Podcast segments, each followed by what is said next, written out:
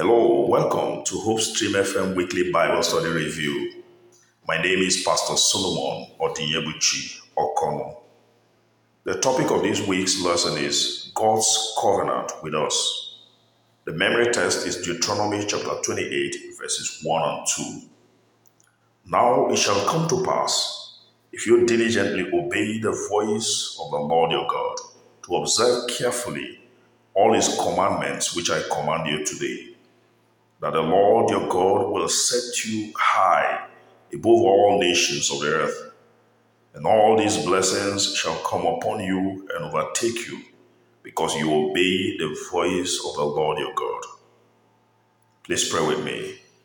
Heavenly Father, thank you for letting us study your word again.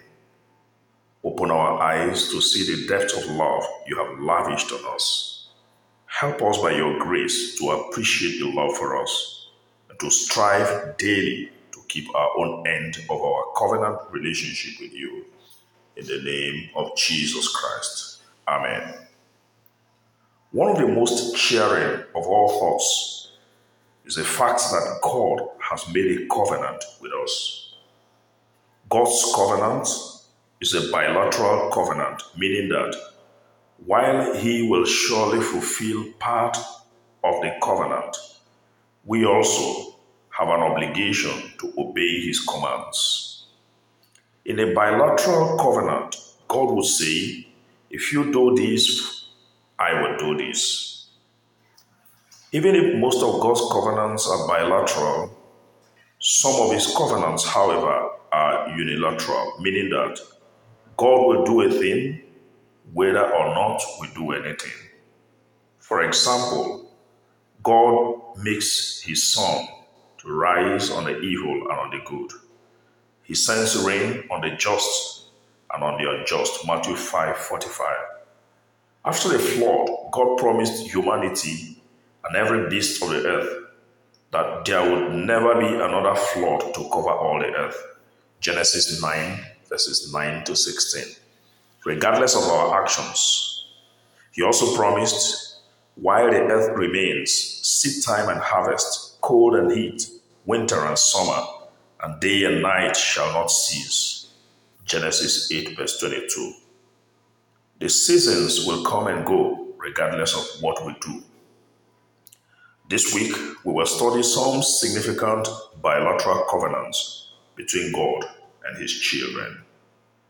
Salvation covenant. Salvation is the greatest covenant between God and man. Salvation is a bilateral covenant.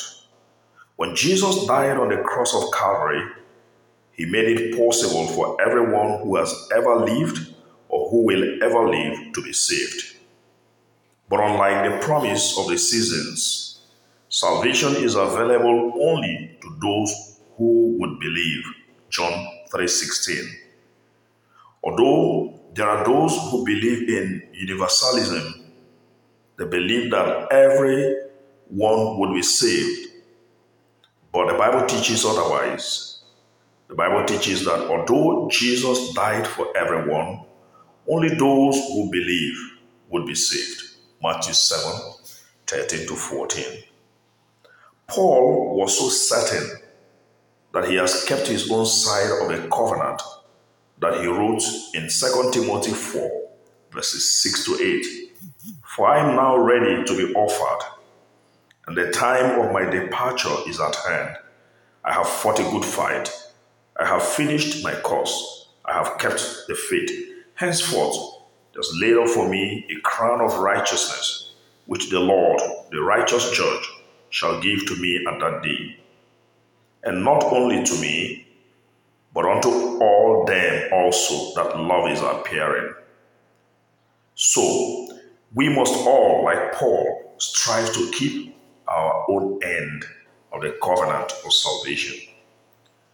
Despite his understanding of the bilateral nature of the salvation covenant, Paul was also very clear that salvation is by faith alone, not by the deeds of law.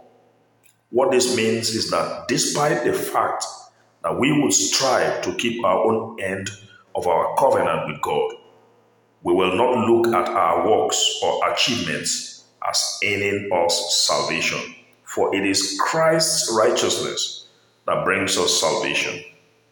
Although salvation is an unmerited favor, we can choose to reject it, to hearken diligently. Deuteronomy 28, verse 1. And it shall come to pass, if thou shalt hearken diligently unto the voice of the Lord thy God, to observe and to do all his commandments which I command you this day, that the Lord thy God will set thee on high above all nations of the earth. In the book of Deuteronomy, Moses gave his farewell messages to the second generation of Israel on the plains of Moab following the 40 years of wandering in the wilderness. Many Bible scholars refer to the book of Deuteronomy as the book of remembrance. In this book, Moses reviews God's faithful dealings with Israel. He recounts the travel from Mount Sinai to Kadesh Barnea on the edge of the promised land, as well as the rebellion and the 40 years of wilderness wandering. He restated the Ten Commandments the requirements of the tithe and the central storehouse. But the main aim of Deuteronomy is to call Israel to a life of obedience, obedience to God, so that they would be beneficiaries of God's blessings. In this book, Moses reminds Israel that God has the ability and the desire to care for them as his chosen people. From Deuteronomy 28, verses 1 to 14, Moses reminded the people that God had wonderful and even miraculous blessings in mind for them. But he did not hesitate to remind them also that those blessings and promises were conditional. The point Moses was making was that if Israel obeyed, they would open the doors to God's blessings in their lives. Nothing would be too hard for God to accomplish for them. What was true for Israel is true for us today. If we obey God, nothing will be too hard for Him to accomplish for us. Honor the Lord. Proverbs 3, verse 1 My son, forget not my law, but let thy heart keep my commandments. For length of days and long life and peace shall they add to thee. The book of Proverbs deals more with the subject of wisdom and foolishness than it deals with any other subject. Reading through Proverbs, one would see that wisdom profits and that foolishness destroys. In Proverbs 3 1 to 10, God presented a very passionate plea to us. He asks us to put Him first in the management of our possessions as an acknowledgement of His ownership of all things and as a demonstration of our faith in Him to provide for us. But even more than this, He says that if we will put Him first, then He will bless what's left for us. This means that we should never lean on our own understanding, but trust God for direction and guidance through life. When we look at the cross of Calvary, we will realize how much God has given, how far He can go for love, and then we will trust Him as our Creator. John 1 1 to 4, as our sustainer, Hebrews 1 verse 3, and as our Redeemer, Revelation 5 verse 9. Proverbs 3 verse 9 adds another dimension to it. That we trust God even in our first fruits so that our barns would be filled.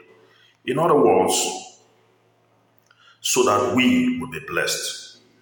Ellen G. White writes in Counsels on Stewardship, page 81 Honor the Lord with thy substance and with the first fruits of thy increase. This does not teach that we are to spend our means on ourselves and bring to the Lord the remnant, even though it should be otherwise an honest tithe. Let God's portion be first set apart.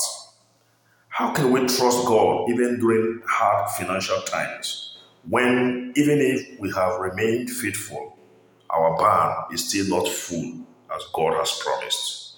Please discuss your answer with someone. The tithe contrast.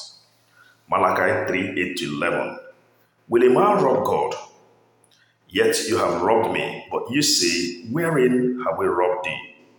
In tithes and offerings. Ye are cursed with a curse, for ye have robbed me, even this whole nation.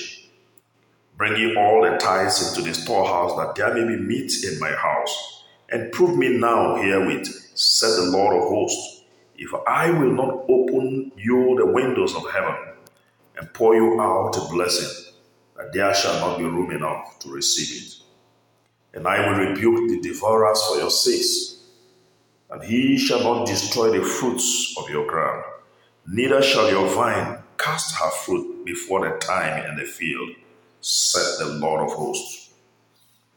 The issue of tithe is a spiritual one.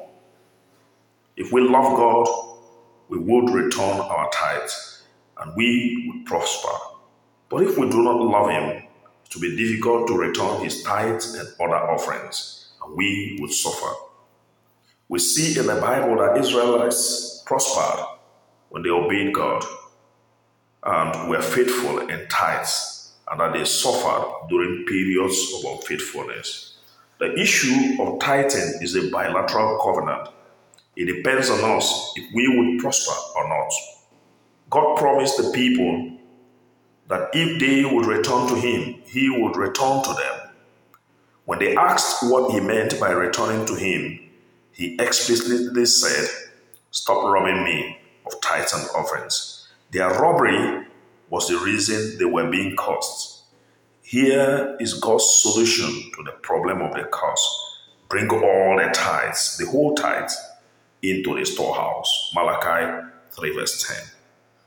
And if you do this, then I will open for you the windows of heaven and pour you out so much blessing that there will not be room enough to receive it. If you don't have room enough to receive, we have a surplus with which we can help others and help to advance the cause of God. Like Israel, you and I can also benefit from this promise. Our prosperity is in our hands. What can you do today to be more faithful in your first fruits and in your tithes and offerings? Seek ye first. Matthew 6:33 But seek ye first the kingdom of God and his righteousness, and all other things shall be added unto you. Many of those who followed Jesus were poor people, those who were in their need of food, clothing, shelter, and many other cares of this world. Because of their state, they battled with fear and worry. So in Matthew 6 25 to 28, Jesus charged them not to be worried.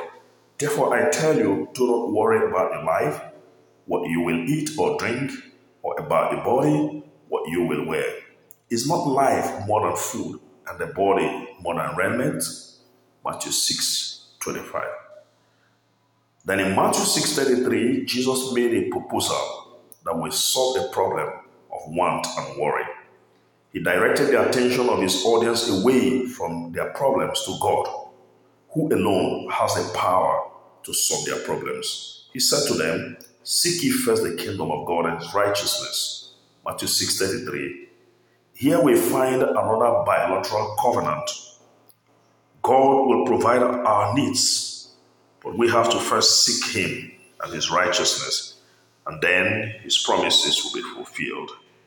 As we come out of ourselves and ask God to forgive our sins and repent, 1 John 1 verse 9, as we seek the face of God and turn from our wicked ways, then He will heal our land.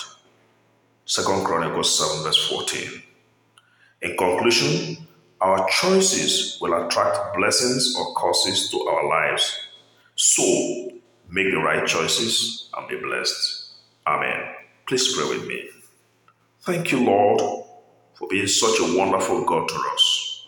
Help us to learn to obey you so that you will in turn bless us in the name of Jesus Christ. Amen.